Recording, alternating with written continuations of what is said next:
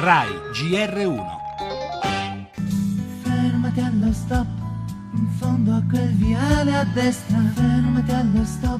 Restano elezioni amministrative, anche se bruciano alcune sconfitte. Certo, questo vuol dire che bisogna andare avanti con più decisione e con più forza sul cammino delle riforme. Fermati allo stop, un operaio il suo fagotto, fermati allo stop. Quasi tutti i ballottaggi, quelli più importanti, sono appannaggio del centrodestra, per cui si può tranquillamente dire eh, il centrodestra unito vince. E Renzi è un po' spudorato quando dice che lui non ha perso.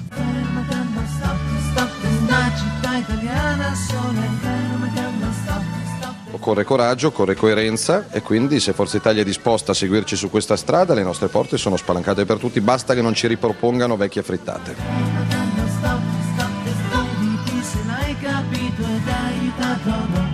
5 su 5 abbiamo permesso ai cittadini di avere un amministratore del Movimento 5 Stelle nel proprio comune. Come mai il PD ha perso in così tante città? Finché il loro modello di sindaco anticorruzione è Ignazio Marino, il PD non farà nient'altro che arretrare.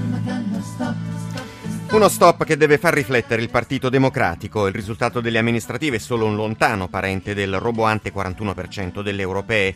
Una flessione fisiologica, forse i riflessi delle vicende giudiziarie, che certo non riguardano solo il PD, i malumori di una parte dell'elettorato, gli insegnanti, per una riforma che ha suscitato parecchie critiche. Parte da questi spunti il tempo delle analisi, già da questo pomeriggio, quando con il Premier segretario Renzi si riunisce l'Assemblea dei Deputati Dem. Sarà eletto capogruppo, tra l'altro, Ettore Rosato, che, lo avete sentito in apertura, non nasconde una certa delusione.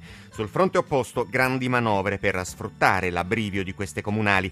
Nel centrodestra prove d'intesa, l'ennesima, tra Forza Italia e Lega, con le dovute cautele nelle parole di Brunetta e Salvini. Tornano alla carica anche i 5 Stelle con un brillante unplane nei cinque comuni dove erano arrivati al ballottaggio. Ed ora il movimento scopre le carte e sull'onda dell'inchiesta Mafia Capitale Di Maio torna ad attaccare il sindaco Marino e ammette adesso puntiamo al Campidoglio. Tra le altre notizie ce n'è una di pochi istanti fa è iniziato lo sgombero a Ventimiglia, tra pochissimo tutti gli aggiornamenti, intanto continua lo scontro Italia-Francia sull'immigrazione, Parigi fa muro e senza mezzi termini dice è un problema vostro, faremo da soli la replica dura del Premier.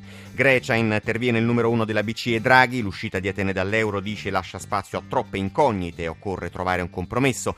Parleremo poi dell'enciclica Laudato Si di Papa Francesco, un'enciclica ecologista dove il pontefice lancia un appello all'umanità a salvare il pianeta. Conferenza stampa poi di Samantha Cristoforetti che da Houston ha risposto alle domande dei giornalisti. Parleremo anche della leggendaria Villa Caracalla di Alberto Sordi, diventa un museo e verrà aperta al pubblico per lo sport. Questa sera l'amichevole della Nazionale contro il Portogallo.